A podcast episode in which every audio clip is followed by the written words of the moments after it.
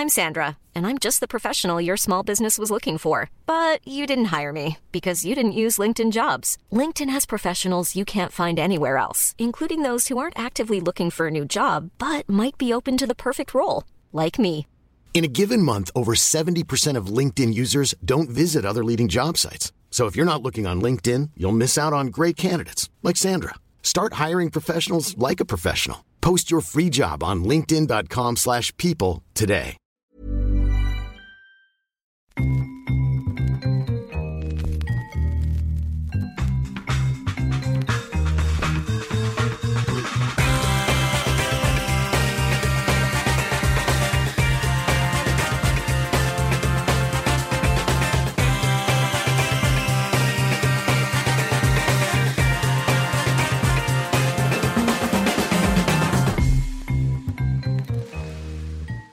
Bonjour, bonjour à tous, bienvenue dans un nouvel épisode de Channel Random. Alain Mattei pour vous accompagner pendant cette émission. À mes côtés, mon fidèle camarade Raphaël Masmejean est toujours là. Bonjour Raphaël. Salut Alain, salut à tous.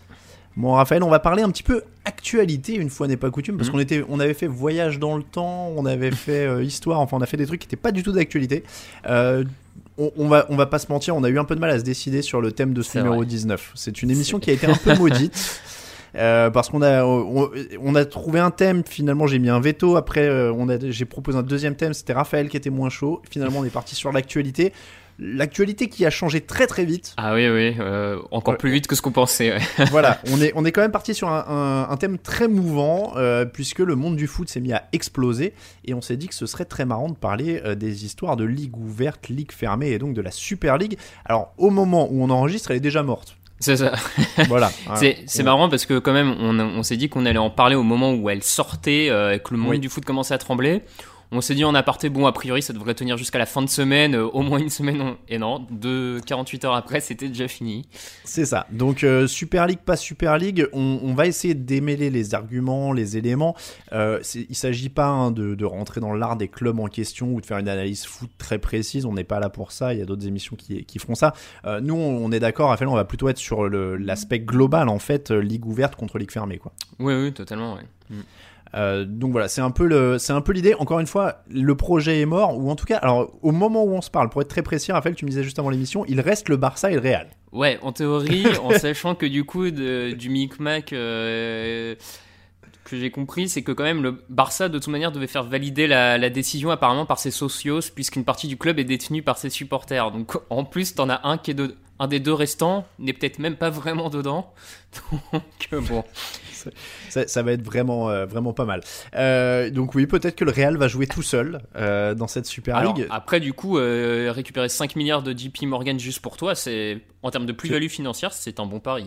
C'est pas mal. Bon après, s'il n'y a pas d'adversaire, ça devient problématique pour le spectacle, mais, euh, mais pourquoi pas. Euh, en tout cas, on va parler un petit peu de tout ça, évidemment. Euh, on, on peut rappeler dans l'intro, Raphaël, notre pédigré foot.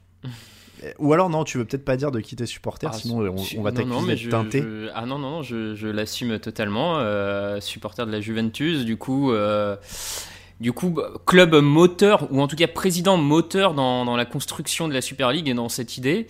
Euh, donc euh, je, je l'assume, et, et d'ailleurs on, on y reviendra, mais club qui a annoncé quitter la Super League, mais pas renoncer à l'idée. C'est ça, voilà, il y a ça aussi. C'est pour ça qu'on en parle, euh, parce que encore une fois, l'idée de fond est quand même là Mm. depuis un bon moment, donc c'est pas euh, c'est pas inutile d'en parler parce que éventuellement ça pourrait revenir. Euh, on va donc partir là-dessus tout de suite.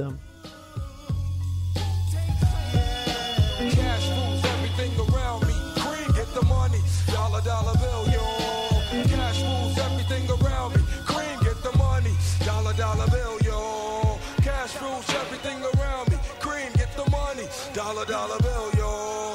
Cash rules everything around me. Cream, get the money. Dollar, dollar bill, yo. Yeah. Dollar, dollar bill, Raphaël, évidemment. Alors, eh, ça valait le coup de se faire striker éventuellement. hein. Euh, moi, je dis. Euh, pour passer le Wu-Tang de temps en temps.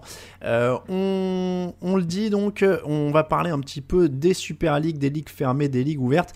Euh, on essaye de résumer quand même ce qui s'est passé, Raphaël, le bordel ambiant, parce que je vais dire, au moment où j'ai préparé mes notes, je me suis dit, bon courage à lui pour expliquer ce qui s'est passé avec la formation, mais là en plus, tu as la déformation dans la, dans la foulée.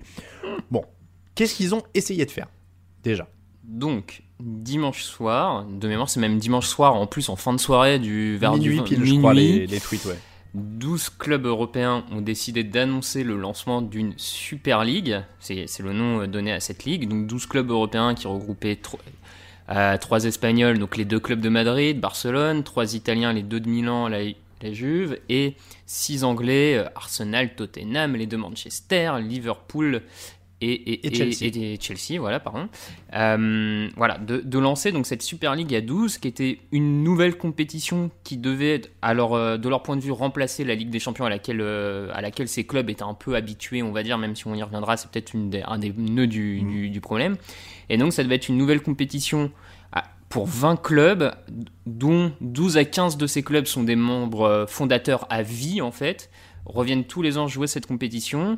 Les clubs devaient pouvoir s'affronter toute la saison en- en- entre eux, et puis parce que l'argument principal, en fait, c'était euh, un des arguments, c'était d'avoir plus de matchs entre grands clubs, que ces grands clubs, par leur historicité, euh, devaient en fait revenir en permanence dans la plus grande compétition européenne. Donc voilà, c'était un peu le, projet de, base, la, la grande structure, on va dire, euh, de, de cette compétition. Et avec 5 places, donc en gros ça devait se jouer à 20, et avec 5 places qui tous les ans sont renouvelées pour des nouveaux clubs. A priori, le critère c'était au mérite, sans vraiment savoir encore comment ils définissaient le mérite, mais 5 nouveaux clubs devaient avoir la chance de participer tous les ans à cette nouvelle compétition. Oui, alors euh, au mérite, enfin il y a beaucoup de choses qui étaient floues hein, de toute façon. oui. Mais euh, donc 15 plus 5 qui tournaient. C'est ça. C'était, c'était grosso modo l'idée, ligue fermée. Euh, la question qui se pose d'abord, alors j'ai, j'ai, j'ai rappelé ton pedigree foot foot tout à l'heure, je vais peut-être rappeler le mien pour que les gens sachent d'où je parle. Moi je m'en fous. modo, pour faire simple. Euh, non, mais c'est-à-dire que j'ai pas d'attache particulière à un club, je regarde pas le foot, je regarde les compétitions nationales. Euh, si vous voulez me. J'allais au, allé- au Parc des Princes quand j'étais gamin. Donc on peut dire que euh, j'ai possédé des maillots du PSG, donc on, pourrait dire ça. Euh, après, je regarde pas particulièrement les matchs, donc je serais content pour le PSG s'il la gagne, mais je regarderai pas, par- je regarde pas particulièrement ou je regarderai si c'est gratuit. J'ai regardé la finale contre le Bayern par exemple. Euh, et on reparlera de ça d'ailleurs si c'est gratuit. Euh, donc voilà, donc je regarde pas le foot euh, et encore une fois, s'ils perdent, je m'en fiche. S'ils gagnent, tant mieux pour eux. Donc question très pragmatique est-ce que la Ligue des Champions était ouverte déjà à la base? Parce que euh, en fouillant un peu, je regardais la formule de cette année. Il y a 79 équipes de 54 pays au départ. Mhm. Les fameux 54 pays d'Europe, évidemment. Euh, Non, faut préciser, donc c'est euh, les 54 fédérations nationales enregistrées auprès de l'UEFA, reconnues par l'UEFA. Donc du coup, euh, Gibraltar une fédération, euh. Malte une fédération. euh, Alors, on, on a donc 79 équipes de 54 pays au départ. Dans les phases de poule, déjà, il n'y a plus que 14 nations. Ah, pour bien 32 baissé. équipes. Pour 32 équipes, voilà. Donc on a pas mal réduit. Euh, en fait, notre confrère Laurent Vergne d'Eurosport le faisait remarquer sur Twitter notamment. euh, le Celtic et l'étoile rouge de Belgrade devaient passer 4 tours de barrage pour euh, arriver en phase de poule, par exemple. Il y a un rôle du coefficient UEFA qui fait qu'il y a plus d'équipes pour certains pays que d'autres. Hmm. C'est-à-dire que l'Espagne, l'Angleterre, L'Italie et l'Allemagne ont 4 et équipes en poule. voilà, ont quatre équipes. Donc, déjà, moi, de, de l'extérieur, encore une fois, pour qui, n'en ait pas grand chose à faire, euh, est-ce que quand on disait euh, oui, c'est un drame, c'est la trahison du foot, parce que là, j'ai entendu tous les mots les plus forts de la Terre euh, pendant deux jours, est-ce qu'ils n'avaient pas déjà trahi l'esprit de la Coupe d'Europe des clubs champions depuis un moment, quand même? Si, si, pour- enfin, en tout cas, c'est c'est mon avis, euh, mon avis personnel. L'esprit en tant que tel avait été déjà trahi euh, à partir de la, de la réforme de la Champions League. Donc, de mémoire, elle est autour de 93. euh, c'est, enfin, c'est le Milan qui est, je crois, le dernier vainqueur un peu de la, avant la, la réforme, une des premières réformes avant celle de 2007 qui englobe encore plus de, de, de pays, enfin, de, places pour les pays vainqueurs, on va dire, les gros pays. Mhm.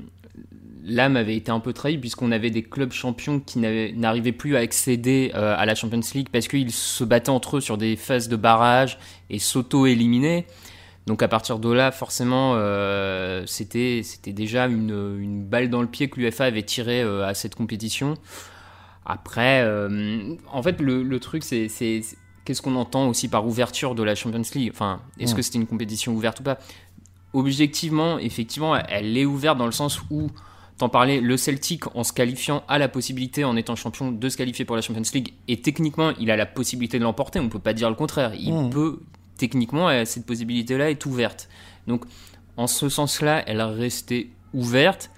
Après, quand on regarde dans les faits, quand on analyse plus euh, depuis euh, plusieurs années les, les clubs qui reviennent en huitième de finale, en quart de finale, en demi-finale, les clubs qualifiés, elle apparaissait quand même plutôt fermée parce qu'à part une ou deux épopées à gauche, à droite, on se retrouve globalement avec les mêmes clubs depuis plusieurs années qui, a- qui atteignent les mêmes stades et donc on a une compétition de plus en plus fermée en fait.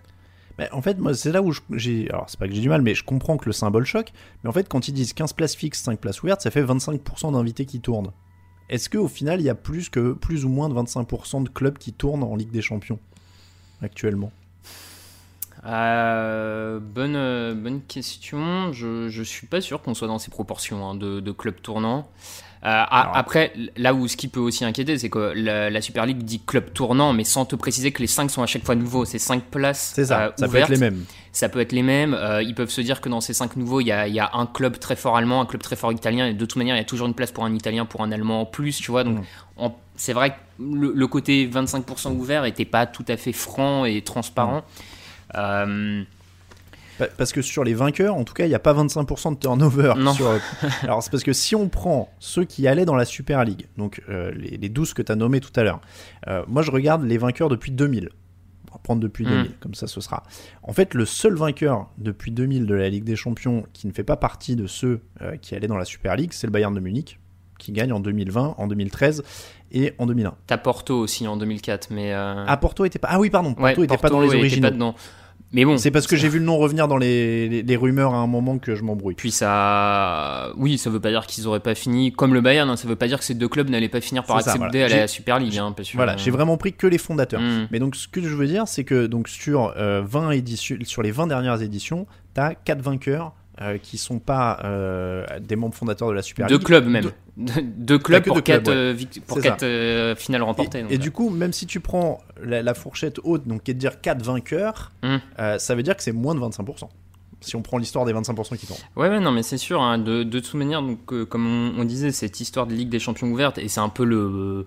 C'est aussi pour ça que ce- je, je pense qu'il y a eu autant d'échanges et de débats autour de, de, de cette réforme et de cette Super League. C'est les gens se rendent bien compte aussi, une bonne partie des gens se rendent compte que oui, cette Super League, elle, elle change, elle, elle casse, on va dire, la tradition de la Champions League, parce que effectivement, tu peux en théorie toujours remporter cette coupe, sauf qu'en vrai, cette coupe-là, elle a déjà plus grand-chose à voir avec celle euh, des années 80, des années 90. euh, Qui, qui d'ailleurs, au passage, euh, quoi qu'on en dise, reste un peu le, le suspense et l'ouverture de la Champions League reste aussi un peu un mythe dans le sport. et Oui. c'est ce que le, le, président de la Juve, Agnelli, a, défendu quand les clubs de Serie A se sont euh, rendés. Ils se sont euh, réunis euh, lundi. Lundi, les clubs de Serie se sont réunis. La Juve, et les 2000 ans ont été invités. Agnelli a sorti au, au patron de Serie A Vous êtes bien gentil, mais la Serie A est ouverte et sur les 100 derniers titres, on en a remporté 80 à nous trois. Donc euh, merci, mais euh, Mais alors, c'est- ça, moi je trouve que tu amènes un truc qui est important et qui, pour moi, encore une fois, vu de l'extérieur, était est, est l'essentiel de, de ce qu'on a, du, du psychodrame qui a été vécu, c'est que c'est un symbole en fait, c'est juste un symbole qui tombe. Mais ça a l'air- ça a l'air d'être juste la concrétisation d'un truc qui est en marche depuis des années et d'une tendance qui est en marche depuis des années en fait. c'est comme tu dis. Alors après, moi, je comprends vraiment les gens qui sont accrochés à ce symbole de l'équité dans le sport et de dire que toute équipe qui joue le championnat national a une chance de pouvoir se qualifier en Champions League et a une chance de pouvoir Mm. là. Et ça, je comprends que c'est un symbole fort dans le sport et qu'il y en a qui veulent pas le, le céder et ils veulent- qui Mm. ne veulent pas céder à ça. Je- Ça, j'ai. Enfin, en tout cas, dans un sport qui a cette tradition-là d'ouverture et de euh, faut gagner le championnat pour se qualifier à une Coupe d'Europe et euh, avoir une chance de l'emporter. Les ligues euh, américaines sont fermées depuis le début, donc elles sont dans, une autre, euh, dans un autre prisme culturel. Donc c'est, je pense que c'est difficile de les comparer à ce niveau-là. Mais euh, donc je comprends ceux qui tiennent ce symbole, mais comme tu dis, on, on a aussi le sentiment que, ça allait, euh, que cette ligue elle est un peu dans le, le sens de l'histoire. Alors après, est-ce qu'il faut toujours aller dans le sens de l'histoire? J'en sais rien, c'est un autre, c'est un- une autre question. Mais effectivement, entre euh, depuis euh, le renforcement des clubs, depuis euh, l'arrêt Bosman, la, encore plus de place pour les mêmes pays en Champions League, et donc mécaniquement, des, inégalités entre les clubs d'Europe des 4-5 plus gros championnats qui se sont renforcés et ceux qui se sont affaiblis. Aujourd'hui, le dixième de, de première ligue anglaise qui a autant de budget que le premier en Croatie ou dans d'autres pays. Cette inégalité, elle a fait que se renforcer et t'as l'impression que la Super League venait un peu concrétiser ça, mais de manière euh, presque transparente en fait Mmh, mmh. et Mais- assumée. Peut-être que je m'exprime mal et que je, je dis euh, c'est un symbole et tout ça. Peut-être que c'est en fait la goutte d'eau pour les supporters. Parce Mm. que moi je me disais, euh, en fait, à première vue, je me disais, je comprends pas pourquoi ils l'ont pas vu venir ou pourquoi. ils- Parce que euh, on prend des exemples très concrets. hein. Moi je regardais un petit peu, mais moi le Barça quand j'étais gamin avait un maillot immaculé. Il fallait pas qu'ils aient de pub, etc. Bon, maintenant il y a un avionneur dessus. Euh, la Juventus et l'Inter, on l'a vu récemment, ont refait leur logo carrément. Ils ont Mm. viré leur blason pour mieux vendre des maillots à l'international. Pour être des Euh, marques, des logos de voilà. marques. Et, ouais, Euh, le, le PSG a, ré- a rétréci l'inscription Saint-Germain sur son logo pour mettre Paris en plus gros. Parce que ça vend mieux. Évidemment, je, je, euh, comprends qu'à l'international, ils disent Bah oui, le mec qui va acheter son maillot, euh, sais, je sais pas où, il connaît pas Saint-Germain en lait, donc il préfère voir Paris. Ouais, mais bon, euh, c'est quand même. euh, c'est là que tu t'entraînes tous les jours, quoi. Et puis c'est historiquement une des villes, quoi. Mais donc, pour moi, encore une fois, vu de l'extérieur qui suit pas, ça, fait longtemps que c'est un business et, et on sait que les joueurs jouent quand même moyennement par philanthropie, sans parler du fait qu'on a quand même donné une Coupe du Monde à un pays qui avait même pas un stade prêt et qui va faire tout jouer en hiver, etc. Enfin, ça fait quand même quelques années, quoi. Donc c'est vrai que je m'exprime peut-être mal quand je dis c'est un symbole, etc. C'est peut-être en fait la goutte d'eau, quoi. C'est-à-dire que les supporters ils supportent tout ça et là ils en ont dit on en a marre. euh, Mais c'est- possible hein, que ce soit la goutte d'eau parce que, euh, comme tu l'as dit, ces dernières années, les, les, les scandales autour du foot n'ont fait que s'accumuler. L'affaire Platini, les, euh, enfin, je veux dire, ça ça n'a fait que s'accumuler, s'accumuler. Euh, on va, on pourra en plus euh, goutte d'eau et on pourra en parler après euh, en termes de capacité et de possibilité que tu as de voir les matchs, que ce soit au stade ou à la télé, en termes de prix, d'abonnement, tout ça, euh, qui à mon avis est aussi Là, c'est pas une goutte d'eau, c'est un robinet qui n'a qui eu cesse de remplir la- le, le verre de l'énervement. Et euh, donc, comme tu dis, je pense qu'il y a un côté goutte d'eau.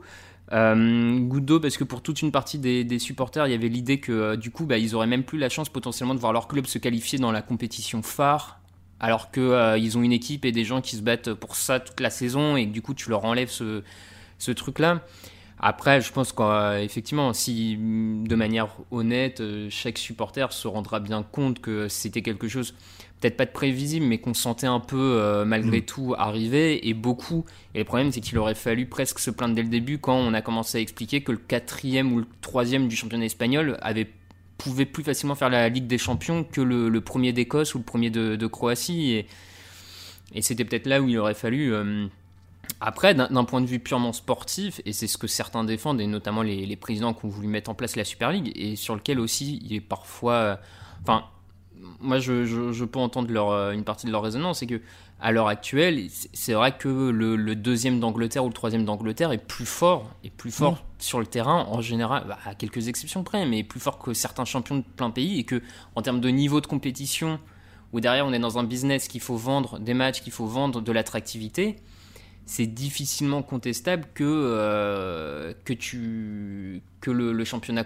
le champion de Croatie va vendre plus que le deuxième ou le troisième d'Angleterre et d'Espagne. Donc, Après- Après, il y a toujours le côté cercle vicieux aussi, c'est-à-dire que bah, si- ils sont meilleurs, mais du coup ils prennent plus de pognon oui, du coup, il pendant les continue plus d'être grosses meilleur. hein, ça, et ainsi de suite. ouais. Donc euh, là, ça, ça n'arrête pas. Mais après, alors si on se place sportivement, très froidement, Mm.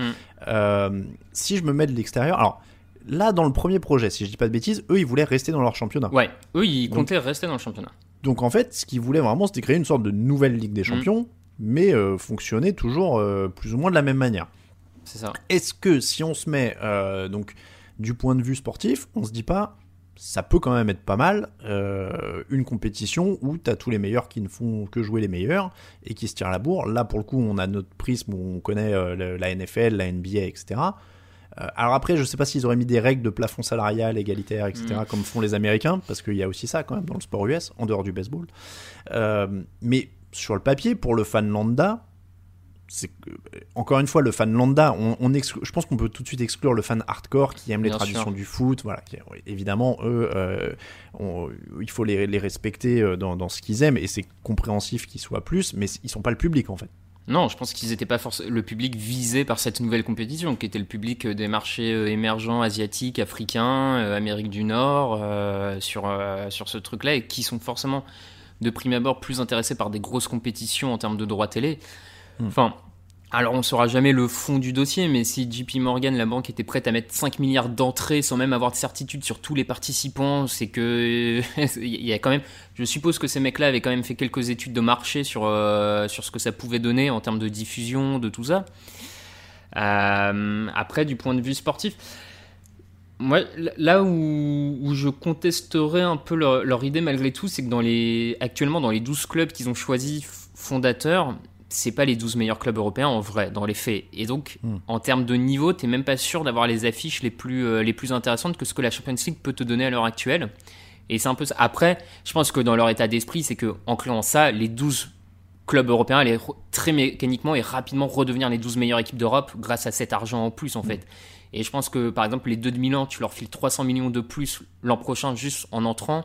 Leurs effectifs sont renforcés très rapidement et ils redeviennent très vite des top 10 clubs européens parce que, parce que ça, ça se nourrit. Donc, à, à long terme, tu aurais mécaniquement eu le- la compétition la plus, euh, la plus, euh, la plus euh, comment dire, forte. Forte. ouais. Mais actuellement, sincèrement, c'est pas en rencontrant Arsenal que tu as le plus de le Alors- plus de niveau sur le terrain, tu vois. Question de profane, du coup, il manquait qui pour être euh, pour avoir la meilleure Alors Bayern, Dortmund et Paris, mais qui étaient plus ou moins euh, Ouais. dragués euh, fortement, parce que Paris a quand même discuté dans le projet à la base avant de partir. Bien sûr, ouais. bah tu- tu- sincèrement, actuellement, euh, ta, ta Super League, elle a plus de niveau avec Porto qu'avec Arsenal, par exemple. Hmm.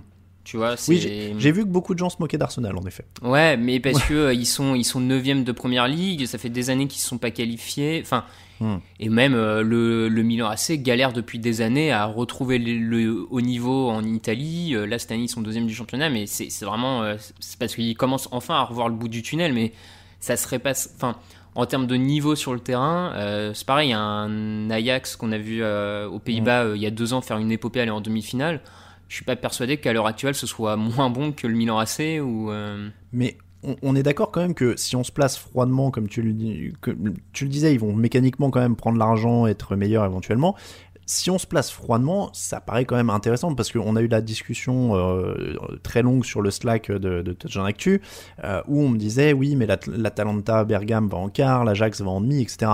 Mais c'est pas gagné pour moi. Donc euh, si on se contente de dire de temps en temps il y a une équipe qui va en demi ou en quart pour que mais si si l'intérêt sportif est énorme parce que de temps en temps il y a un petit qui va éventuellement en demi. Oui, oui. Euh, je suis désolé, hein, mais euh, je, sais pas, il y a, plus un vrai suspense si tu vois du, Barça, du Manchester, du machin qui se tire la bourre euh, tous les dimanches, enfin tous les en semaine parce qu'ils voulaient jouer en semaine. Ouais, ouais, non, mais c'est sûr que le. Je, je pense qu'aussi l'intérêt sportif aurait pu être renforcé par rapport à la Ligue des Champions.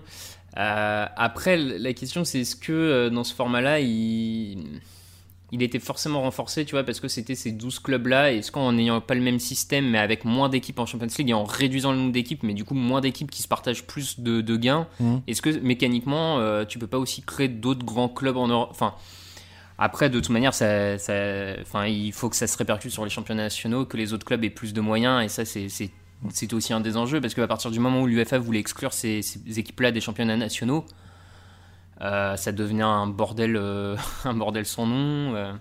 Oui, mais alors en fait c'était ça euh, pour, euh, on va pas faire du, légal dans tous les sens, mais moi j'avais l'impression que légalement, alors évidemment ils ont dû consulter des juristes avant de se lancer, mais euh, ils avaient, la FIFA et l'UEFA ont l'air de réclamer une sorte de monopole, mais il y a des lois contre ça, donc euh, je vois pas pourquoi les autres auraient pas eu le droit d'organiser leur compétition. euh, leur compétition comme ils voulaient et du coup l'UEFA et la FIFA se seraient tiré une balle dans le pied s'ils avaient empêché ces clubs riches ces clubs riches là de filer du pognon par les transferts aux petits clubs Et de Euh, participer ou- aux championnats nationaux, parce voilà, que demain, parce le championnat, les droits. ouais, demain, le championnat italien, si t'enlèves la Juve et les deux Milan, Bah, je suis ça. pas bien certain que les droits de diffusion du championnat italien se vendent euh, très très bien à l'étranger. hein, donc, euh, Et- de- Donc ma question c'est ça, pourquoi ils pourraient pas coexister d'ailleurs?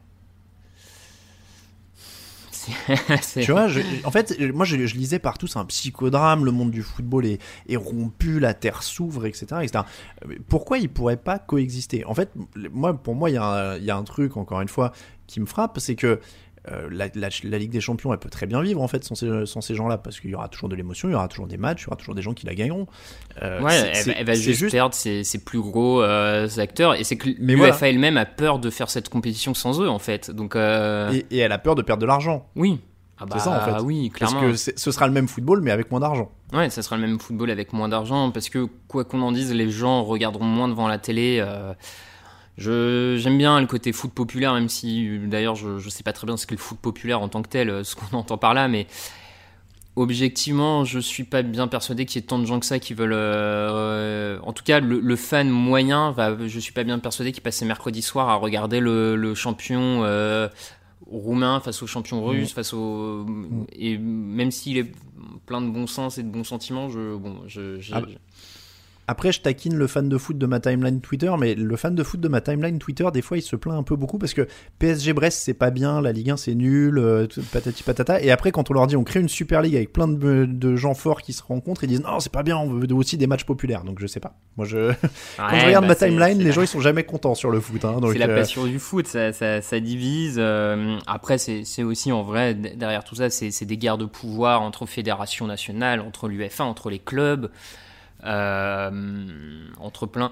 Moi, moi c'est pour ça, je, je tape pas tant sur les clubs que ça, parce que je, je trouve qu'il y a un moment où les clubs ont aussi, dans, dans cette volonté d'avoir créé euh, la, la Super League. Alors, ce qui est dommage, c'est que du coup, c'est les plus gros clubs qui veulent encore plus s'enrichir, mais la démarche de fond qui est de dire que les clubs doivent récupérer plus d'argent sur ce qu'ils produisent parce que c'est eux qui prennent les risques financiers, parce que c'est eux qui, euh, qui engagent leur argent, tout ça, et que l'UFA, elle coulera pas, l'UFA. Enfin, Bah non, et que l'UFA sans les clubs n'est rien non plus. Donc euh, à un moment, je peux comprendre que les clubs aient envie de dire à l'UFA euh, Salut, nous on veut récupérer plus d'argent que, que ce que tu nous donnes, parce que bien que tu sois une association à but non lucratif, tu n'as pas l'air d'avoir de problème de trésorerie, puisque tu as l'air de pouvoir allonger comme ça de l'argent sans problème. Enfin, depuis ce matin, on entend des rumeurs comme quoi l'UFA a trouvé euh, des millions et des millions supplémentaires à donner aux clubs. aux clubs anglais et aux, aux futurs clubs dans la Champions League. Donc, bon, je. Oui, c'est vrai que c'est une association à but non lucratif, il faut le rappeler. Euh, L'UEFA qui a un modèle de vertu depuis quelques jours, c'est c'est assez hallucinant. Ouais, c'est- Euh, juste, je me permets, j'ai envie de pousser l'exemple hyper loin. Si demain on disait ils étaient exclus euh, de, leur, euh, de leur championnat, les 12 là, Mm. euh, et puis même le PSG et le Bayern, ils les rejoignent, tu vois, on fait la Super League, machin et tout. Euh, Est-ce que, encore une fois, si t'enlèves l'aspect argent, euh, Mm. l'aspect pognon, euh, oui, ça va appauvrir les autres, etc. Et encore, si euh, les, les clubs super forts envoient du pognon pour les transferts aux clubs des petits championnats, Ouais, ça les alimente encore un petit peu. Ouais, Mais il y aura plus de droits télé. comparé aux droits télé, c'est quand Voilà. même le principal. euh. Il y aura moins de droits télé. Bon. Mais ce que je veux dire, c'est que si tu oublies l'argent et que tu te mets sur une sorte de pureté du sport qu'on me vend depuis là trois jours, il faut, c'est le football corrompu maintenant, c'est horrible, machin et tout. Est-ce qu'au final, c'est pas mieux pour les gens qui n'aiment plus ce foot euh, spectacle, etc., de retrouver leur championnat en un sens C'est-à-dire que euh, si tu enlèves le PSG de la Ligue 1, le Bayern de l'Allemagne, le- la Juve de, euh, de l'Italie, le Real, le Marseille, l'Atlético de l'Espagne, tu as des championnats où, pour le coup, visiblement, il y a une équité sportive pour de vrai. Ah bah qui seront plus ouverts, hein, oui, parce que vu comment, depuis combien de temps ces clubs-là trustent euh, les titres de, de champions dans, dans leur championnat respectif, c'est sûr. Ouais, non mais c'est sûr. Après, est-ce que euh, la, la nature a peur du vide? Donc je pense que de toute manière, les deux les clubs de second rang dans ces championnats reprendront, enfin, Oui. se placeront à nouveau comme les très gros et Mm. très vite euh, prendront aussi, enfin. Je pense que mécaniquement, tu vas juste avoir tes clubs de seconde zone qui vont se mettre à truster les titres. Dans... Mais après, en, en même temps, enfin, il y a un moment, je, je pense que de toute manière, le, le championnat, par, euh, là, on rentre dans le détail du foot, mais que les championnats de foot, par leur structure en 36 journées ou en 38 journées, mécaniquement, n'avantagent que les gros clubs, parce que seuls Oui. les gros clubs peuvent être performants sur 38 journées en termes d'effectifs, en termes de niveau de jeu, en termes de... Donc mécaniquement, les championnats, en fait, sont déjà un peu faussés par leur structure. Et c'est impossible pour un petit club de remporter un championnat où ça arrive une fois tous les. euh, Ouais, mais tu vois, ce que je veux dire, c'est que là, mettons, tu as un PSG qui a un budget, euh, un rapport de budget, je sais pas, de 1 à 100 par rapport à, à certains adversaires ou un truc comme ça. Si, la Mm. différence, si la différence entre le premier et le dernier, au lieu d'être de 1 à 100, elle est de 1 à 10, bon, bah oui, déjà, ça y nivelle a- un Il y a peu. plus de chances, c'est sûr. Y Mais je suis d'accord avec toi. Sportivement, il y a plus de chances de, de retrouver euh, plus d'équipes compétitives pour aller au, pour remporter le championnat. Après, est-ce que, au passage, euh, c'est toujours pareil, est-ce que suspense et compétition riment forcément avec niveau de jeu Déjà, ça, c'est pas une évidence, euh, c'est pas une évidence absolue Non, euh, en termes de qualité de jeu. Ouais, ouais, t'a- t'auras les émotions. Non, mais c'est vrai, mais euh, après, ça, nous, on connaît bien parce qu'on est des amateurs de sport américain. Le, le vrai truc, ce serait l'instauration d'un salary cap et. euh, Ouais, là, on- là, on va trop loin. Là, non, mais là, je sais qu'on n'y arrivera pas. Mais euh, si tu veux vraiment de l'équité, du machin, y Non, mais en, en fait, je poussais la comparaison parce que moi, ça m'inspirait un truc. C'est vraiment que, tu vois, je- j'entendais justement des supporters de foot un peu puristes, etc. Et ça me faisait penser, étant- ayant été un peu dans le basket, euh, aux, aux gens qui aiment l'Euroleague face aux gens qui aiment la NBA, quoi. C'est-à-dire que moi, j'observais ça dans le basket, c'est que t'as la NBA, c'est le super spectacle, le super pognon, euh, Mm. euh, c'est- c'est de- ça va de partout, ça saute, ça clignote, machin. Et t'as l'Euroleague. Euh, où c'est un basket différent, avec un style de jeu différent, avec des mecs qui sont bien payés pour certains, on va pas s'inquiéter pour eux, mais moins payés qu'en NBA. Euh, et, en fait, c'est pour ça que je me demande si ça pouvait coexister. C'est-à-dire que bah, moi, je, je connais des gens qui sont très fans de NBA, et puis je connais des gens qui n'en ont rien à secouer, mais qui adorent l'Euroleague. Euh, et qui disent bah, mon basket c'est plus ça. Mmh. Euh, alors évidemment, t'es fan d'Euroleague, t'es moins euh, mainstream, etc., etc. Je peux comprendre. Mais si demain tu vois, on avait une, une Ligue des Champions entre guillemets de, de puristes avec des clubs moins riches et une Super Ligue du pognon à côté, tu vois, est-ce qu'au final les gens ils pourraient pas naturellement faire leur choix aussi quoi? Rien ne les oblige à regarder l'une ou l'autre ou les Oui, deux. oui, mais dé- déjà, on, on- alors cette division, même si elle n'est pas aussi marquée, mine de rien, on la retrouve un peu, je trouve, euh, avec les compétitions européennes actuellement dans le foot, entre euh, les amateurs des très grands clubs, du football, machin, qui vont vraiment regarder que la Champions League, et, et les, on va dire, quelques plus puristes qui n'hésitent pas à regarder le- l'Europa League, le- le- l'équivalent de notre ancienne C3, puisqu'en Europa League, tu as quand même plus souvent des clubs euh, un peu moins, moins hypés, on va dire, qui font des performances, qui font des parcours, euh, des Séville, FC Séville, Grenade, enfin, des, des clubs Mm. d'un peu partout. Donc déjà, déjà tu as un peu ce côté-là, genre, euh, moi, mon foot, c'est plus celui de, de la- de l'Europa League, euh, moins clinquant euh, que, que celui de la Champions League. Tu l'as déjà un peu. Après, le pro- Est-ce est-ce que tu as des gens aussi, alors je te pose la question parce que je sais pas du tout, mais qui suivent que leur équipe de championnat de France et qui s'en foutent, tu Oh, vois, bah oui. Ouais, bah, m- moi, pour le coup, sincèrement, euh, 90% des matchs que je regarde sont ceux de la, de la Juve. Hmm. Et depuis qu'elle a été éliminée de la Champions League, j'ai pas regardé un seul match de Champions League en fait. D'accord. moi, à titre personnel, euh, je regarderai peut-être la finale et puis, et puis, et puis c'est tout. Donc, je- mais en même temps, je suis clairement, du coup, quand, en disant ça dans cette posture-là, de toute manière, je suis pas le public visé par la Super League, enfin par le public de viewers. euh, c'est pas, c'est pas moi qui, qui cherche à attirer, mais après le problème de, de la Super League et ce qui à mon avis était un de leurs euh, par rapport à ce que tu dis, le- la difficulté pour faire vivre les deux modèles côte à côte, c'est que toi, dans le modèle que tu dis, euh, finalement, ces clubs-là ont quitté leurs championnats nationaux, Mm. ce qui semble très très compliqué en foot par rapport au nombre de matchs à jouer, du coup. C'est que ces clubs-là, s'ils quittent leurs championnats nationaux, dans la Super League à l'heure actuelle, ça veut dire qu'ils vont jouer maximum 15 matchs par an. Euh, Ah oui, c'est vrai, oui, oui, ça devient. Enfin, en termes de revenus, de machin, d'effectifs, c'est si t'as plus que c'est 15 matchs à jouer par an, ça devient. Donc ça veut dire Hmm. qu'il faudrait qu'ils. Et je pense, et c'est ce qu'ils veulent pas, c'est que. ils- Et là où beaucoup leur reprochent en disant ouais, vous vous rendez pas compte si vous faites des euh, Real Madrid, euh, Manchester euh, tous les ans, ça va être moins attirant. Moi, je pense que c'est un peu entre les deux. C'est que ça reste attirant si c'est euh, s'ils se rencontrent qu'une fois dans l'année, tous les ans. Par Mm. contre, s'ils étaient plus dans leur championnat et qu'ils étaient obligés de multiplier les matchs entre eux, et si là, par contre, le Real rencontre quatre fois dans l'année Manchester, Ouais. là, ça va vraiment perdre en valeur. Et là, je pense que par contre, c'est pas ce qu'ils veulent. Et c'est pour ça qu'ils voulaient rester dans leur championnat nationaux, de toute façon. Mm. La Super League ne devait remplacer que la Champions League le mercredi soir et le mardi soir. Et, euh, et au final, un club comme le Real, euh, donc c'était un fonctionnement avec deux groupes de 10 euh, en poule. Donc tu ne rencontrais que 9 équipes en poule. Donc de toute manière, il y avait des gros Européens que tu ne rencontrais pas dans la saison. Et Mm. donc tu gardais un peu ce côté, même si tu avais de la chance de le rencontrer l'année d'après, tu gardais un peu ce côté rareté. Et, euh, et donc c'est c'est pour ça que je crois pas trop au côté, ils peuvent vivre à côté des championnats nationaux en fait. Ouais, non, mais oui, oui, non, t'as totalement raison. J'avais pas, j'avais pas l'aspect du, du nombre de matchs, donc, euh, donc voilà. Mais après, ouais, je sais pas, moi j'ai plus l'impression qu'il y a aussi un côté, euh, oui, on veut pas qu'ils partent parce qu'en fait, ils partent avec du, ils partent avec de la valeur pour l'UEFA et la Champions League, quoi. Oui, mais ça de toute façon, euh, bon, on, on va, on va pas rentrer dans le complot, mais euh, seulement 48 heures pour annuler la Super League, euh, des rumeurs de UEFA qui met de l'argent en plus. euh, Mm. De là à dire que les gros clubs ont, fait exprès de mettre la pression à l'UEFA, j'irai peut-être pas jusque-là, mais bon, en termes de timing, ça peut poser question quand même. Donc, comme tu dis, l'UEFA se rend compte qu'elle avait aussi, elle a perdu beaucoup. Et que sa position de bah ok partez si vous voulez, nous on va faire le football pur et éthique était peut-être pas si tenable que ça en fait. Cette, euh, cette euh, posture d'ailleurs du football pur et éthique Oui, était oui. quand même assez risible. euh. Moi j'ai beaucoup aimé les, les réactions notamment de, de- comment dire, parce que c'est savoureux a posteriori, mais de, de dirigeants de Ligue 1, tu sais. Mm. Parce qu'il y a un an, ils ont vu un mec qui leur a fait, moi j'ai un milliard. Ils ont fait, c'est pour toi, c'est pour toi.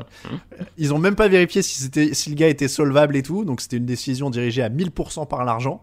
Et là, maintenant, ça multiplié les tweets. euh, on veut construire le football euh, du terroir, euh, on veut être proche des gens et machin et tout. J'ai quand même ce tweet de Jean-Michel Aulas qui dit Construire ensemble avec Nasser l'avenir d'un football où la méritocratie sportive et Oui. l'émotion ne sont pas oubliées. Donc je sais pas, je sais pas de quel Nasser il parle. Il a pas mis El, Khalifi sur le tweet. Donc peut-être que c'est un autre Nasser qu'on connaît pas. Euh, mais Nasser euh, et méritocratie sportive, quand tu vois le budget du PSG par rapport à ses concurrents et comment ils sont arrivés en essayant d'acheter tout ce qu'ils pouvaient, euh, écraser le fair play financier et tout, ce tweet-là, il est quand même collector. Bah oui, et puis quand tu vois que dans le même moment, l'UEFA passe une réforme de la Champions League pour passer de 32 à 36 équipes, avec sur les quatre nouvelles équipes, a priori une place automatique pour, la, pour le quatrième ou le troisième du championnat français. Donc bon, est-ce que est-elle vraiment plus méritante que le champion d'ailleurs, euh, qui n'aura pas de place, et qui sont en train de dire que deux des places vont être attribuées aux, aux clubs euh, européens qui ont le meilleur coefficient, parce que les clubs européens ont des points au niveau de l'UEFA, ont un coefficient de points chaque année par rapport à leur performance et que potentiellement ça pourrait permettre à Manchester United, même en finissant septième de première ligue, de se qualifier en Champions League euh, l'année prochaine, par exemple. Enfin, bon, t'es là en train de te dire, euh, oui, la, la- la- finalement ça a bien servi qu'il y a un grand méchant euh, aidé par JP Morgan avec tout ce que ça peut mettre dans l'imaginaire collectif qui annonce ça, pour toi au final passer des réformes un peu plus qui continuent de détruire. C'est vraiment dommage que Bernard Madoff soit mort il y a une semaine ou deux là, parce qu'il aurait vraiment fait un super financier pour le projet. Je pense qu'ils ils auraient, ils auraient, ils l'auraient mis en tête d'affiche. Euh, dernier point quand même qu'il faut aborder là-dessus. Faut-il plaire aux jeunes? Parce que c'est revenu beaucoup. C'est vrai. Euh, donc euh, Agnelli, le président de la Juve, a dit 40% des jeunes entre 15 et 24 ans ne trouvent aucun intérêt pour le foot. Euh, pour ceux qui ont des enfants de 10, 15 ou 20 ans, la désaffection est plus que palpable. Les jeunes s'intéressent à autre chose. Ce triste phénomène a subi une accélération avec la pandémie. Il faut, faire, il faut une compétition en capacité de contraster ce qu'ils reproduisent sur les plateformes digitaux en transformant le réel en virtuel. Alors ça c'est un concept. déjà. ouais, ça c'était un peu Euh, bizarre. on va prendre la question en global. Faut-il plaire aux jeunes? Écoute, c'est forcément une des questions parce que euh, même Florentino Pérez, donc le président du Real Madrid, disait que d'ici 2024, les clubs de foot euh, seraient morts s'ils s'ils changeaient pas de système et de modèle euh, et de modèle. Alors bon, je, je pense qu'il exagère un peu et surtout, je pense que pour ne pas tuer un club de foot, t'es pas aussi obligé de dépenser des millions que tu n'as pas. C'est une solution aussi. Ça peut être une solution d'être un peu plus vertueux dans tes dépenses et donc ne pas vivre au-delà de tes moyens. Bon, ça, passons, ça peut être encore un autre, un autre sujet. Euh, mais oui, la, question du, jeune public, elle, est- elle est cruciale forcément parce que c'est les, et on va le dire clairement, c'est les futurs consommateurs. Donc il faut les attirer pour qu'ils regardent le foot, ça c'est une évidence. Après, euh, avant de se poser la question de les attirer forcément par des plus grosses affiches et par euh, peut-être des matchs un peu moins longs, des matchs plus dynamiques, euh, rappelons quand même à ces présidents-là que le, c'est en partie à cause d'eux et de l'UEFA et des droits télé qu'on n'a plus de foot euh, dans la plupart des pays européens, il n'y a plus de foot gratuit sur les chaînes publiques et que c'est aussi peut-être un des moyens pour attirer parce que je, je pense, en tout cas, moi je fais partie de ces générations-là qui ont aussi découvert le foot européen sur TF1 le mardi soir, le mercredi soir, gratuit, euh, à heure de grande écoute. Et que forcément, si maintenant les jeunes ont plus ça et que pour regarder le foot, pour peu qu'en plus un de tes parents, tes parents n'aiment pas le foot, enfin comment, comment il fait le jeune en fait pour regarder? Faut qu'il se paye lui-même à 15 ou 16 ans, faut qu'il se paye lui-même un abonnement de Bein à 12 balles par mois, un abonnement SFR à 20 balles, un abonnement. Enfin, il est là aussi le, le nœud du problème. Il y a un moment. euh, Mais alors, tu veux que je te dise, même pour aller plus loin, c'est pas euh, séduire, le, séduire le jeune ou courir après le jeune. Euh, j'ai 35 balais, j'ai- je vais pas payer pour regarder du foot, mais si tu m'en mettais devant le nez, je le regarderais peut-être et je raccrocherais peut-être aussi. bah ouais. Parce que bah, c'est pareil, je le regardais quand j'étais euh, jeune, j'ai regardé euh, l'Ajax euh, gagner en 95. Euh, donc euh, voilà, non mais pareil, j'ai accroché parce que je le voyais sur ma télé, qu'on pouvait allumer ça le mercredi et regarder. Et je suis d'accord avec toi, ça marche pour les jeunes parce qu'en effet, il faut les accrocher quand ils, quand ils sont là. Et, et donc oui, c'est quand même assez euh, naïf de dire euh, ah ouais mais ils sont tout le temps sur Fortnite, ils sont tout le temps sur machin. Mais en même temps, s'il faut qu'ils aillent te chercher sans avoir un ab- et, et c'est la politique, la NBA a bien développé ça d'ailleurs, euh, qu'ils appellent la politique du snacking, c'est-à-dire qu'ils ils foutent des trucs gratos sur YouTube Mm. en, en bonne quantité pour vraiment habituer et donner envie. pour que tu ailles chercher le produit complet. Mais quand tu vois que les mecs se font striker le moindre highlight ou le moindre truc de foot en plus sur Twitter, sur machin, bah. Non, mais c'est ça. euh, C'est ça, c'est qu'il y, a- il y a ce manque d'accessibilité et d'opportunité euh, d'accéder au bien, j'ai envie de dire vraiment au bien Mhm. foot. Et, et pour moi, qui est d'abord le premier nœud du problème, avant même d'être plus attrayant dans la façon de proposer le foot. Enfin, je, je veux dire, quand, quand il faut payer des dizaines et des dizaines d'euros par mois pour accéder à la Champions League, euh, comme on disait, qu'en plus, euh, si t'es jeune, t'as pas forcément les moyens de te le payer. Si t'es même jeune étudiant, t'as pas forcément les moyens de te payer euh, 30 balles d'abonnement foot par mois parce que, enfin, je veux dire, t'as encore. En plus, du coup, ça suppose l'abonnement internet euh, Ouais. qui est déjà lui. Enfin bref, tout un tout un truc. euh. Donc c'est compliqué et on pourrait même aller plus loin au-delà même de l'abonnement euh, foot, c'est aussi le, le foot en stade. Les prix de, au stade sont, sont exorbitants. Si tu veux aller voir des matchs de Champions League euh, au parc, le moindre match de Ligue des Champions, même tout en haut des tribunes, si t'es pas abonné, il va falloir payer euh, de mémoire. J'avais vu les places, tu trouvais pas de place avant 60-70 euros. Enfin, c'est donc le et tu pour moi tu peux pas créer tu peux pas créer chez les jeunes générations ce côté passion si tu leur retires la capacité d'accéder au, au bien en fait enfin je veux dire Bah, euh, Tu peux pas aimer un truc que tu vois pas. bah voilà, donc euh, alors euh, le- leur seule euh, espérance c'est que vraiment les, les jeunes, le, le seul moment où ils ont un peu de foot gratuit c'est la Coupe du Monde et qu'ils restent tellement scotchés devant la Coupe du Monde que derrière ils fassent l'effort de, de continuer à suivre. Mais euh, Mais je suis, en- encore une fois, hein, moi je suis totalement d'accord avec toi et je pense qu'il y a même pas mal de sports euh, qui vont finir par payer ce modèle-là. C'est-à-dire que quand tu vois le gain à court terme qui était de prendre des énormes droits télé, Hmm. très bien tu les as pris, mais le gain, le- la perte à long terme, c'est qu'en effet tu te coupes d'une nouvelle génération qui découvre. Je te prends un autre exemple, hein, la Formule 1. Tu regardais la Formule 1 sur TF1 tous les dimanches. Alors t'aimes, t'aimes, t'aimes ou t'aimes pas, mais moi il y a plein de gens qui découvraient la Formule 1 comme ça. Aujourd'hui, qui va payer Canal pour regarder la Formule 1 ah ouais, juste pour ça, bah, à part vraiment des gros amateurs, euh, C'est ça T'as pas de Donc nouveau tu- public en tout cas. C'est ça. Donc, euh, alors, t'as un public plus âgé, les sports mécaniques, c'est peut-être un peu plus âgé, un peu plus Mm. fort, fort pouvoir d'achat, etc. hein. C'est pas, un- c'est pas un exemple parfait euh, D'ailleurs, je crois qu'en plus ils font des audiences pas si mal euh, sur sur Canal au niveau de la Formule 1 d'ailleurs. Ouais, mais tu vois, ils ont mis le premier Grand Prix en clair la semaine dernière, euh, Mm. le premier de la saison en clair. Et ben, je l'ai maté parce que c'était en clair. Ouais. Et je me suis dit mince, j'avais pas maté de Formule 1 depuis 10 ans parce que j'allais pas payer pour mater ça. Alors après, désolé, je vais pas payer un abonnement parce que j'en ai vu un. Mais mais euh, non mais mais j'ai bien aimé et je me suis dit putain si c'était gratos, je le regarderais peut-être de temps en temps le dimanche. Mais mais c'est pareil avec le foot, c'est-à-dire que t'as as coupé tout à partir du moment où, où tous ceux qui l'avaient qu'on qu'on découvert jeune, ils sont passés sur ces abonnements, bah t'as pas la génération suivante, t'as pas le wagon suivant qui est accroché. Ouais, Donc, et puis euh, euh, et t'as même perdu une partie de ton wagon. Enfin, moi je sais pour euh, pour voilà, on va dire, euh, t'as t'as même des en parlant avec des amis, etc. T'as même certains de mes amis, leurs euh, leurs parents ont arrêté même parce qu'ils savaient plus comment, enfin. Ils savaient plus où se retrouver en termes d'abonnement euh, pour Ah bah, regarder le foot ouais. qu'ils avaient l'habitude de, de regarder. Du Mm. coup, ils ont tout coupé et bah il y a plus de foot même chez certaines générations. Il y a eu l'effet, bah attends, enfin, ah, comment ça, faut que j'ai un triple abonnement, machin? Mm. Enfin, tu vois, ils sont, sont même aussi coupés d'une partie de leur base euh, qu'ils avaient pourtant largement et facilement acquis. Donc, Non, mais c'est euh, ça. ils- en fait, ils, cherchent vraiment des faux problèmes euh, auxquels répondre. En vrai, ils, ils sont les, les coupables de plein de choses. Tu disais, ils vivent au-dessus de leurs moyens, donc c'est aussi pour ça qu'ils disent on va mourir, on va mourir. Euh, je, re- je, je regardais les salaires, euh, les plus gros. hein. Je te donne le top 8. Euh, 126 millions de dollars pour Lionel Messi cette année, 117 pour Ronaldo. Neymar est à 96, Mbappé à 42. Euh, Mohamed Salah 37, Pogba 33, Griezmann 30, euh, Pogba 34, Griezmann 33, Gareth Bell 28. c'est sans les contrats pubs, ça? Euh, très bonne question. C'est des chiffres Forbes. Ouais, je, je Euh, sais jamais. Forbes, ils font à chaque fois les deux. Ils font le classement euh, sans contrat et avec contrat. faut- Mais quoi qu'il en soit, de toute manière, tu Alors, vois c'est avec, euh, c'est avec les contrats pubs. Ok, mais de toute manière, tu vois qu'ils vivent au-dessus de leurs moyens. Rien que le, là, sur la Super League, sur les 12 clubs, ça, grosso modo, tu avais les 10 clubs les plus endettés du monde euh, sont, avaient demandé à créer cette Super League.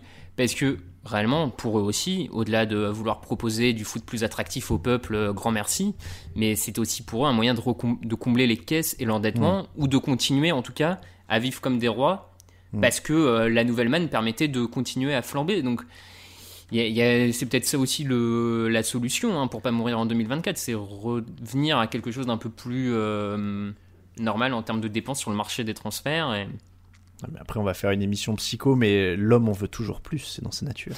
Ouais. Euh, bon, on- donc on est d'accord que ça va, on coupe pas la durée des matchs, on fait pas des cartons, on fait pas des buts contre double s'il est marqué dans en dehors de la surface. Non, euh, je pense pas que c'était ce qui était prévu. Après, euh, bon, après, cela dit, une ligue où les, les mecs décident tout seuls de ce qu'ils peuvent faire, euh, peut-être qu'à long terme on y sera arrivé, mais je crois pas que c'était le, le but quand même. hein. Je suis pas. Je, je prends juste un exemple qui m'avait frappé, moi, parce que on, on en, on en a très peu parlé, et pour le coup, là, c'est passé, mais la Coupe Davis a quand même été euh, mutilée euh, totalement. Et, et à mon sens, d'ailleurs, c'était, pour le coup, le changement est beaucoup plus violent que ce qui était prévu là, parce qu'on l'a vu, il n'y avait pas non plus euh, un truc énorme en dehors du, des symboles, mais la Coupe Davis a été mutilée. Moi, je trouve ça dramatique pour le coup. Les, les fans de tennis auraient été aussi vocaux, peut-être ça aurait marché, marché mais Ouais.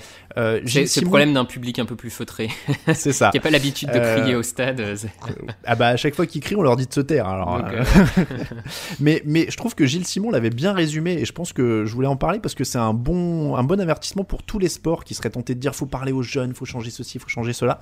Euh, Gilles Simon avait dit bientôt on va nous demander de jouer en 40 minutes comme une série télé au motif que les jeunes ne peuvent plus rester 3 heures devant la télé, mais le spectateur soit tu cèdes à son caprice, soit tu l'éduques. Nous ça fait un bon moment qu'on a choisi de céder à son caprice et ça devient le cirque à tous les niveaux. Et, et je trouve que c'est ça, c'est vraiment un truc dont devraient s'inspirer euh, tous les sports, quoi. Mm. Mais après, comme tu l'as dit, bah, il faut savoir rester raisonnable. Et ça, c'est bien le problème. On passe au quiz, Raphaël? Allez. Petite musique. Bon, je la, mets, je la mets tout de suite, mais à la base, je l'avais prévu pour tout à l'heure. Euh, le quiz, parce que je me suis dit là, pour le coup, bon, c'est un, un sujet un peu, euh, un peu décalé. On n'avait pas fait de quiz la dernière fois, mais là, il y a de quoi quand même se faire plaisir. Tu es l'expert foot, donc évidemment, c'est moi, qui, pose- moi qui les questions, je m'échauffe. Euh, alors, j'ai de la question très technique. On va parler Ligue des Champions, évidemment, puisque c'était elle qui a été menacée et qui vient d'être sauvée royalement par l'UEFA. Mhm. Euh, Sais-tu ce que représentent les 8 étoiles du logo de la Ligue des Champions? Les 8 étoiles du logo de la Ligue des Champions. Ouais. Euh, Celui qu'ils ont sur la manche, en fait, il y a 8 étoiles. Déjà, c'est une première info, je le savais pas. Ouais, non, je, je crois que j'avais jamais compté les étoiles, donc euh, pour dire qu'il y a aucune chance que je trouve à quoi elles correspondent, vu que je, je m'en étais pas aperçu. Alors, sache que rien n'était laissé au hasard. Euh, il a été créé le logo en 92-93 et c'était pour signifier les 8 clubs présents en phase de groupe. Ah. Parce que euh, cette édition 92-93, c'est celle remportée par l'OM. hein. Ouais. Euh, et je sais pas si tu te rappelles de la formule qui est complètement what the fuck. T'as t'as deux tours de groupe, euh, deux tours de poule, de... C'est ça, non? Alors, en fait, tu as des matchs à élimination directe d'abord, les huitièmes de finale, Plus des donc- poules. Après, ils reviennent aux poules. voilà. Ouais. C'est ça, les 8 qualifiés font la phase de groupe. et donc tu as deux poules de 4, et en fait, les- le premier de chaque poule, bah, ça fait la finale. Ouais, c'est... Ouais, ouais. Ah Donc non, c'était le- une drôle de formule. Hein. Voilà, le, le Milan euh, OM, il n'y avait pas eu de quart, il n'y avait pas eu de demi, euh, ouais, c'était euh, c'était quand même assez direct. Mm. Petite question fitness, combien pèse la coupe aux grandes oreilles, selon toi? Apparemment, elle est, elle est assez grande. Elle est... Alors, elle est grande, je peux te donner la taille, elle fait 73,5 cm de haut. Ouais, c'est une sacrée coupe, hein. Mm. Donc une- elle est, elle est assez, elle est en argent massif. Ouais, bah, bah, attends, ça doit faire quoi. Et après, ils ont l'air de, de pas galérer tant que ça à la soulever. Bon, en même temps, c'est des sportifs pro, alors heureusement qu'ils sont. Non, c'est, je te, je vais te dire, c'est soulevable. Elle fait son poids, mais c'est soulevable quand même. 10 kilos? Un peu moins. 7. Ouais, elle fait 7,5. Donc c'est c'est déjà pas mal. Euh, question musicale, évidemment, on l'a entendu, l'hymne de la Ligue des Champions est un arrangement, sache-le, euh, de l'hymne appelé Zadok the Priest, qui a été composé pour le couronnement de George II en 1727. Quel était le compositeur original? Beethoven? Non. Alors, il, il- est connu de nom, après je saurais pas te... Je saurais pas te chanter. Ah, C'était Go- Gorg, ah, Georg pardon, Friedrich. C'était Händel Ah, ok. Qui a composé l'original. Euh, alors, il faut le dire, on, on en a parlé avant, avant l'émission, les paroles sont d'une pauvreté assez navrante, Mm. je dois le dire. Mm. Euh, et elles sont, il faut le savoir, alors euh, vous voyez, on l'entend. Euh, chers auditeurs, saviez-vous que l'hymne de la Ligue des Champions est en trois langues? C'est-à-dire qu'il y a une phrase en français, une phrase en allemand, une phrase en anglais, une phrase en allemand, une phrase en allemand, une phrase en français, une phrase en anglais. Je, vous- je vous le donne dans l'ordre. hein. Ça fait français, allemand, anglais, français, allemand, anglais, allemand, allemand, français, anglais. Voilà. Euh, et alors, je vous l'ai lis en français, la traduction. Les paroles sont nullissimes. Ça fait les maîtres, les meilleurs, les grandes équipes, les champions, une grande réunion, un grand événement sportif, l'événement principal. Ils sont les meilleurs, ils sont les meilleurs, ils sont les champions. Les maîtres, les meilleurs, les grandes équipes, les champions. Voilà. Ah Euh, deux pour le refrain. ok, c'est super. ouais, Ah oui, oui. Et, et donc vraiment, le- l'extrait que vous entendez notamment à la fin, c'est en allemand-français, ça fait Die Meister, Die Besten en allemand, et le, vous entendez les grandes équipes, The Champions à la fin. voilà, donc c'est c'est en trilingue. bah, c'est oui. Mais, mais vraiment, c'est vrai que quand tu l'écoutes comme ça, t'as peine à Après, distinguer en fait ce que de toute façon, personne n'écoute vraiment. Juste, c'est le la, la musique en tant que telle, et puis euh, ça. les 3-4 secondes avant d'en- d'entrer. Ouais. Alors, euh, question Coupe européenne. Quelle équipe a gagné la dernière édition de la Coupe des Coupes? La C2 défunte. Euh, la C2 Je te donne un- défunte. Je te donne un indice, c'est italien. Lazio. C'est pas la- c'est la Lazio. Ouais. En 99 C'est ma contre. Majorque. Ouais, ouais. Euh. On- parlons de, de compétition dissidente parce qu'il y a eu. euh, alors la, la Coupe euh, d'Europe des clubs champions a été créée en 55. Euh, pour la petite histoire d'ailleurs, c'est des comment dire. euh, à la base, l'UEFA ne voulait pas gérer le truc. Elle avait laissé des mecs de l'équipe Mhm. commencer à gérer et à la toute fin, l'UEFA a dit non non finalement on préférerait gérer. C'est ce- que dit la fiche Wikipédia. Donc il y a eu une compétition dissidente de 1958 à 1971 Hmm. avec notamment trois victoires de Barcelone et deux titres pour Leeds United. Comment s'appelle cette compétition? J'espère que tu le sais parce que la Juve joue la dernière finale. Euh, mais alors, pour- est-ce que- non, j'allais dire, je- j'ai la coupe des foires des villes en tête, mais euh, C'est ça, c'est ça. C'est la Coupe des villes de foire. ouais, voilà. La Juventus a perdu contre Leeds euh, dans la dernière finale. Ouais, ouais. Petite Mais question. alors, je crois qu'après, ils ont fusionné. Je me demande, hein, je, je me trompe peut-être, mais il me semblait qu'ils avaient fusionné le palmarès de la coupe euh, des villes des foires avec celui de la C2 ou un truc comme ça. Enfin, Ah, je me demande si à un moment il n'y a pas eu une fusion, euh, mais je, bon, je me trompe peut-être. C'est hein. tout, c'est tout à fait possible. Euh, coupe des villes de foire, oui, t'as raison, parce que l'édition 67, l'UEFA reprend en main la compétition et la relance par la Coupe UEFA. En fait, en 71, c'est devenu la Coupe UEFA. Ouais, c'est ça, c'est ça. C'est ça. Donc, donc, donc, donc, je disais, ah oui, petite question argent. Quand même, on a parlé de droits télé, de Ligue des Champions, etc. Combien le PSG a-t-il touché pour son parcours de l'an dernier, qu'il l'a mené en finale? Hmm. Ah, c'est une... Combien il a pu toucher pour ça? Droits télé compris. euh, Est-ce qu'il... Eh ben, droit télé compris, euh, est-ce qu'il aurait pas touché euh, autour de... euh, Beaucoup, hein, je pense. Enfin... Hmm. Hmm. Le vainqueur, pour moi, le vainqueur, il touchait autour de 5 millions. Alors là, je parle du coup le total. Ouais, hein, ouais, parce le que total. Ils, ils ont, ils ont des sous pour la finale, pour, pour, la chaque demi, tour, pour, chaque les droits de télé, pour- ouais, ouais. euh, feu, feu, feu. Et ben, euh, bah, si tu fais euh, ouais, autour de 100 millions, C'est, ouais, ils ont eu 134 Ouais. millions de- Mm. Euh, dernière question, on va parler club français quand même. L'OM, pardon, oulala, pas Mhm. que je fasse ce lapsus. L'OM euh, est la seule équipe française qui a gagné la C1. euh, mais au total, combien de finales ont joué les clubs français? Alors, et ben du coup, tu, tu rajoutes Celles gagnées plus les perdues. Ouais, bah tu rajoutes la perdue de Monaco, la perdue de l'OM contre Belgrade, la perdue de Paris contre le Bayern, donc ça te fait trois finales de plus. Après, tu as celle du stade de Reims au début des années 50. Euh, Reims, ils en perdent deux. Saint-Etienne, une contre Munich. Reims, euh, donc ça fait trois. Bah du coup, ça doit faire six finales perdues. Bien joué. Parfait. Paris, Monaco, Marseille, Saint-Etienne et Reims deux fois. Ouais, bah voilà. Hmm. Très bien joué, félicitations. On, ter- on termine, euh, Raphaël, du coup, avec notre réponse habituelle. Euh, à notre faut-il du jour. Donc, c'était faut-il jouer au foot entre riches? Je l'ai formulé comme ça. Ah, ah, euh, ou ou faut-il continuer à jouer au foot entre Reims Exactement. Idéalement non, pour la beauté du sport, euh, ouvrons un peu, mais euh, bon. Après, moi, encore une fois, hein, je suis biaisé parce que, parce que donc, je suis beaucoup la NFL. qui est probablement quand même la ligue la plus cynique du monde. euh, Raphaël, je pense que tu seras d'accord avec moi, parce que là, on parlait, tu vois, oui, des fois, ils redonnent de l'argent aux petits Mhm. clubs avec des transferts et tout ça. La NFL, ils s'en foutent, ils ont un vivier qui est gratos, c'est les facs. Euh, ils attendent que les mecs ils soient formés, ils vont les chercher, tu vois, ils ont même pas à payer. Euh, des facs où parfois les entraîneurs sont payés avec de l'argent public, tu vois, genre niveau vertu, on est à zéro. Hein. Ouais, le, le- seul truc qu'on peut leur accorder par rapport euh, au, soccer, on va dire ça comme ça, c'est que en NFL, les droits télé sont répartis équitablement entre les 32 équipes, quand bien même l'équipe la moins flashy de la ligue fait 15 fois moins d'audience que les Dallas Cowboys.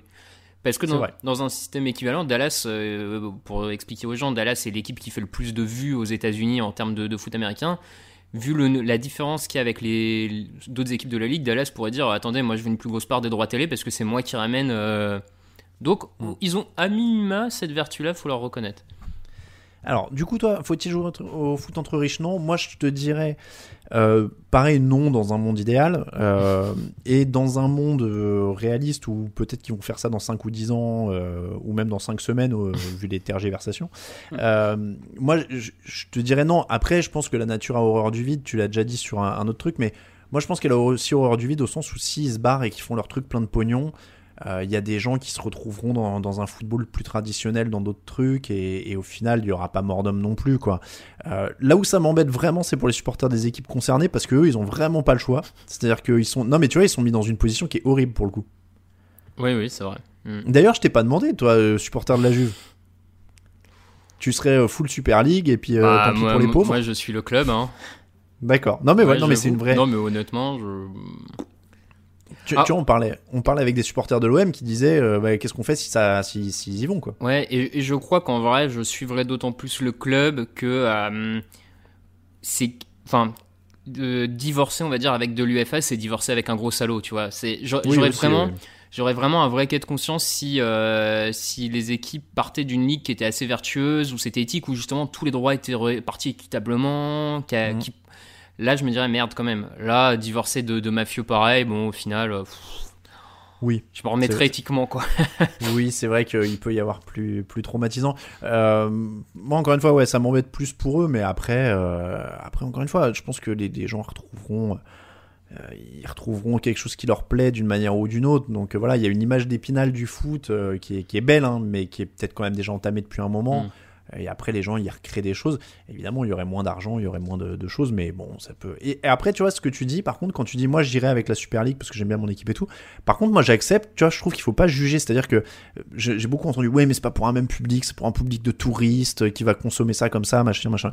Mais en fait, euh, on a le droit d'avoir envie de regarder du sport sans se prendre la tête aussi. Hein, Ah bah oui, clairement. donc, euh, donc, je veux dire, s'il y a un truc pour des gens qui ont envie de regarder comme ça, et puis y s'il y a un truc pour des gens plus euh, hardcore et plus fans et tout ça, les deux ont le droit d'exister aussi, quoi. Donc, Oui, euh, oui, bah, tu sais, t'as as toujours au moment des, des- de la Coupe du Monde, t'as toujours des gens qui se plaignent du fait que euh, les matchs sont regardés par tout le monde, que tout le monde parle de foot Oui. du coup, euh, que les footix. Bon, tu veux, tu toujours des. C'est toujours la contradiction de dire oui, euh, mon sport il est le plus populaire, je veux qu'il soit plus populaire, mais en fait, ah bah non, il y a plein de gens qui viennent qui connaissent pas, ils sont pas, ils sont pas assez puristes pour moi, quoi. Donc, euh, bah après, bon, encore une fois, moi, du coup, euh, encore une fois, dans un monde idéal, je vais dire non aussi.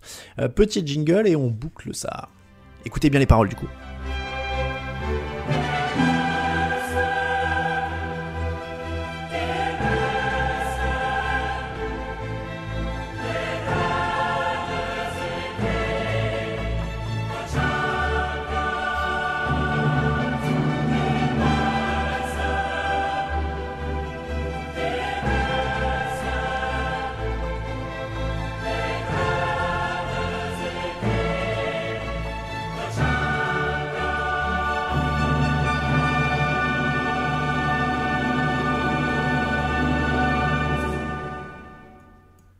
Ça va, tu l'avais du coup cette fois?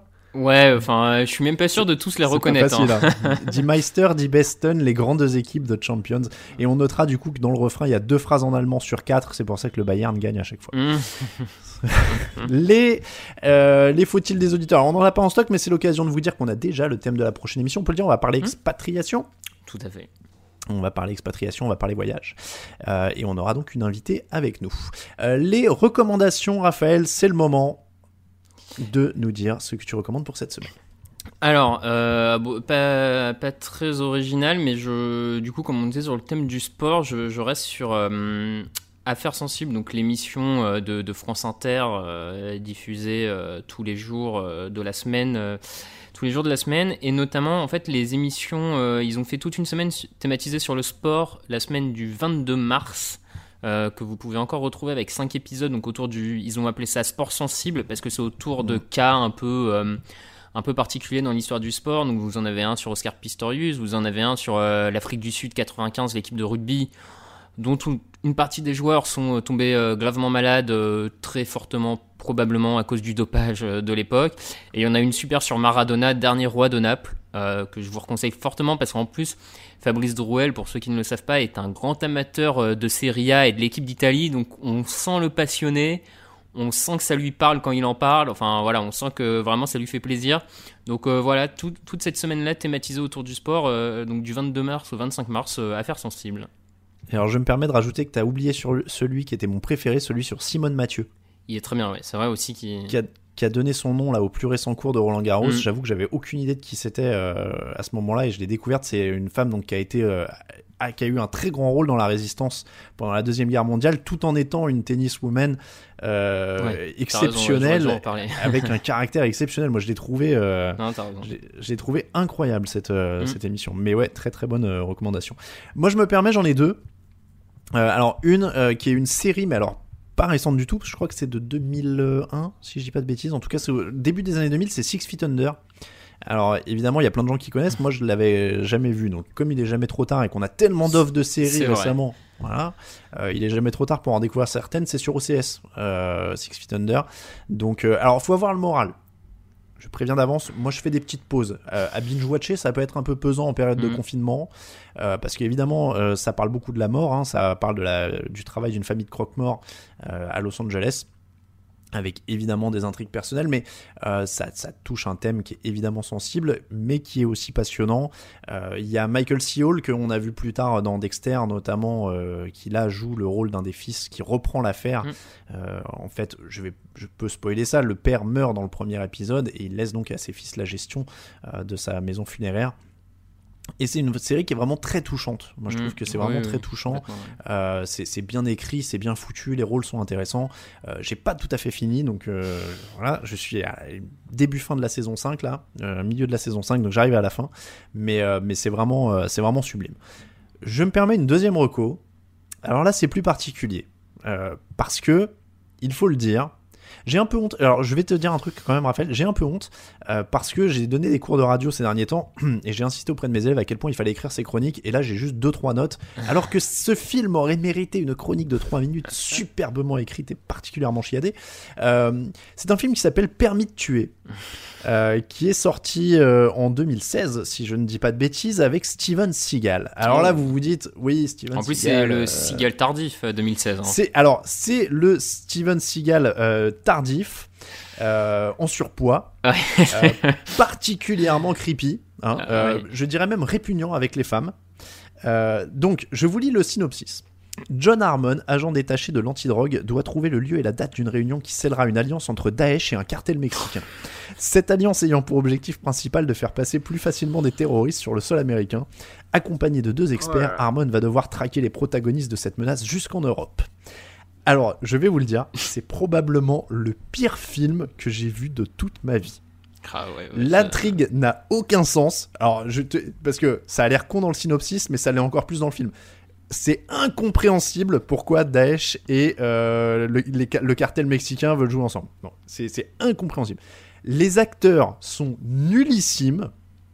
Euh, les répliques, c'est c'est- c'est c'est limite raciste par moments, c'est malaisant quoi. C'est c'est- il y, en- a quand même une qui est terrible parce qu'il y a un mec qui est, qui est vraiment euh, ah bah, c'est du cliché, hein, c'est du full cliché. Donc il y en a un qui est en, en full cliché de terroriste et, et Steven le regarde et fait T'es pas mexicain, toi, t'es arabe. tu vois, le truc horrible. Euh, donc c'est c'est- voilà, la réalisation des bastons est épileptique. Ah, C'est-à-dire que comme Steven est en surpoids, et qu'il ne peut plus bouger, c'est la caméra qui bouge. Ah oui, d'accord. Donc il lève le bras, il y a 14 mouvements de caméra d'avant en arrière et il y a un mec qui tombe. Euh, c'est voilà et c'est répugnant à un moment parce que Steven Seagal, si tu veux, il ne signe que si les femmes sont folles de lui dans les films. Oui, bah quitte à faire. Hein. Donc, alors attends, pour te dire, c'est tellement répugnant qu'il y a une actrice euh, dans le film qui s'appelle Gemma Dallender, puisque, alors attention, hein, c'est avec des bouts de ficelle, il y a que deux acteurs autour de, de Steven, il est envoyé là, il doit faire tomber à la fois Daesh et le cartel mexicain, mais euh, la, la CIA lui a dit, t'y vas tout seul Coco, il n'y a pas de problème. Euh, et donc, il y a une sublime actrice avec lui qui, évidemment, euh, ils partent en mission, si tu veux, et là, elle débarque dans sa chambre en nuisette dentelle, boxer et tout. Donc, tu te dis bien que quand elle a fait sa valise, elle s'est dit, elle s'est dit bon, je vais prendre des dessous sympas. On sait jamais en mission secrète pour faire tomber un cartel. ça Avec peut Steven servir. Seagal en plus, euh, on Voilà. sait jamais. Et alors, pour te dire, c'est tel- c'est c'est répugnant à l'écran parce qu'elle se retrouve avec un Steven euh, en méga surpoids, immonde, avec un bouc euh, qui a 30 ans de retard, bon, l'horreur. Donc, elle est là en lingerie, en train de se faire ploter et tout, c'est immonde. Euh, et je te jure, sur IMDB, c'est marqué. En fait, la nana a réclamé une doublure corps, c'est-à-dire que c'est même pas l'actrice en fait. Tellement c'est répugnant. Je, je, je crois qu'il va falloir qu'on en fasse un, un channel random sur les mauvais films. hein. Ah ouais, Je pense que. Mais je pense que pour le coup, celui-là, c'est même pas un nanar, oui, c'est même pas juste. euh, ouais, c'est Ah, terrible, c'est juste nul, quoi. C'est vraiment absolument nul. Autant Stigal a fait des trucs qui sont un peu nanardesques, un peu ah rigolos. bah, euh, en haute mer, là. Euh, Ah, piège en haute mer, ouais. Bon. Après, ce que j'adore avec Steven, et c'est encore le cas dans ce film, c'est que quand il y a le grand méchant à la fin, il n'y a pas un combat où il prend des coups et tout. Il lui latte la gueule direct. Oui, pas de temps à perdre. Non, mais c'est- ah non, il y a zéro temps à perdre. Et donc là, j'adore, c'est que euh, le mec pointe son gun sur Steven, il le prend, il le retourne, il tire, et ça, ça tue le mec, tu vois. voilà, c'est tout, c'est la scène de combat finale. Oh c'est incroyable. C'est incroyable. C'est une et, et je pense même qu'il y a une erreur de montage qui est terrible. Oh, que, c'est que le film euh, a l'air terminé et en fait ils remettent une des scènes qui était au milieu et tu comprends pas pourquoi. Et il y a le générique qui part après. Ça n'a aucun sens. Et, et bon, pour, ça. te dire, pour te dire, c'est que il y, a un y a un bêtisier pendant le générique et même le bêtisier est 100% malaise. Voilà, que- Putain, que ça tu, donne pas envie hein, quand même. Hein. Tu, tu ris même pas tu, pendant le tu le vends pas très très bien. hein. Non, alors par contre, pour te dire, j'étais vraiment plié en deux. C'était devant les commentaires sur le site I- I- euh, IMDb. Hmm. Euh, a- les commentaires de, de gens sont incroyables. Mm. C'est vraiment genre, euh, c'est très très drôle. Voilà, donc c'était ma recommandation merdique. Euh, évidemment, n'en prenez pas compte. Euh, regardez plutôt Six Feet Under. C'est pas le même trip, hein, clairement. Alors, c'est pas le même trip, en effet. C'est pas le même trip. Euh, c'est comme ça que se termine l'épisode numéro 19 de Channel Random. Merci beaucoup, Raphaël. Bah, merci à toi. On se retrouve donc très bientôt euh, pour parler euh, expatriation. J'étais en train de me dire dans ma tête qu'il faudrait qu'on refasse bière aussi parce que euh, c'est ça marche toujours bien et, euh, et, et je découvre. Je suis en train d'étendre ma palette donc euh, donc ça me dérange pas d'en refaire une. Oh, bah, écoute, hein, on pourra en refaire un troisième. Hein. Pour la pour fêter la réouverture des terrasses ou un truc comme ça, tu sais. Comme ça, Oui, sais. voilà. Que- quelle bière prendre en terrasse euh, Quelle bière prendre au retour des terrasses? Limite, eh, limite, on se l'enregistre en terrasse, tu vois. On prend deux pieds de micro, un enregistreur, et, euh, et on fait ça. Euh, voilà pour donc ce dernier channel random. N'hésitez pas à, nous retrouver sur Apple Podcast, Spotify, Deezer, tout ça, tout ça. Laissez des étoiles, des commentaires, des trucs, comme ça. Euh, Twitter et Facebook, c'est @crandompod. On vous remercie beaucoup et on vous dit à très bientôt. Ciao, ciao.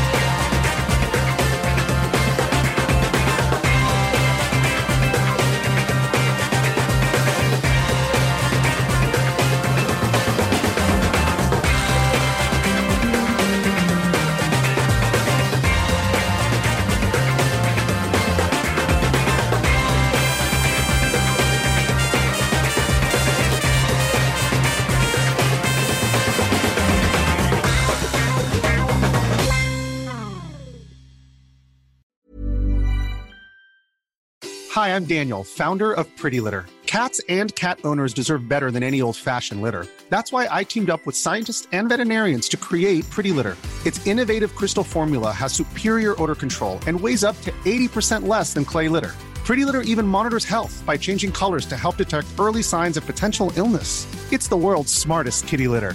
Go to prettylitter.com and use code ACAST for 20% off your first order and a free cat toy. Terms and conditions apply. See site for details.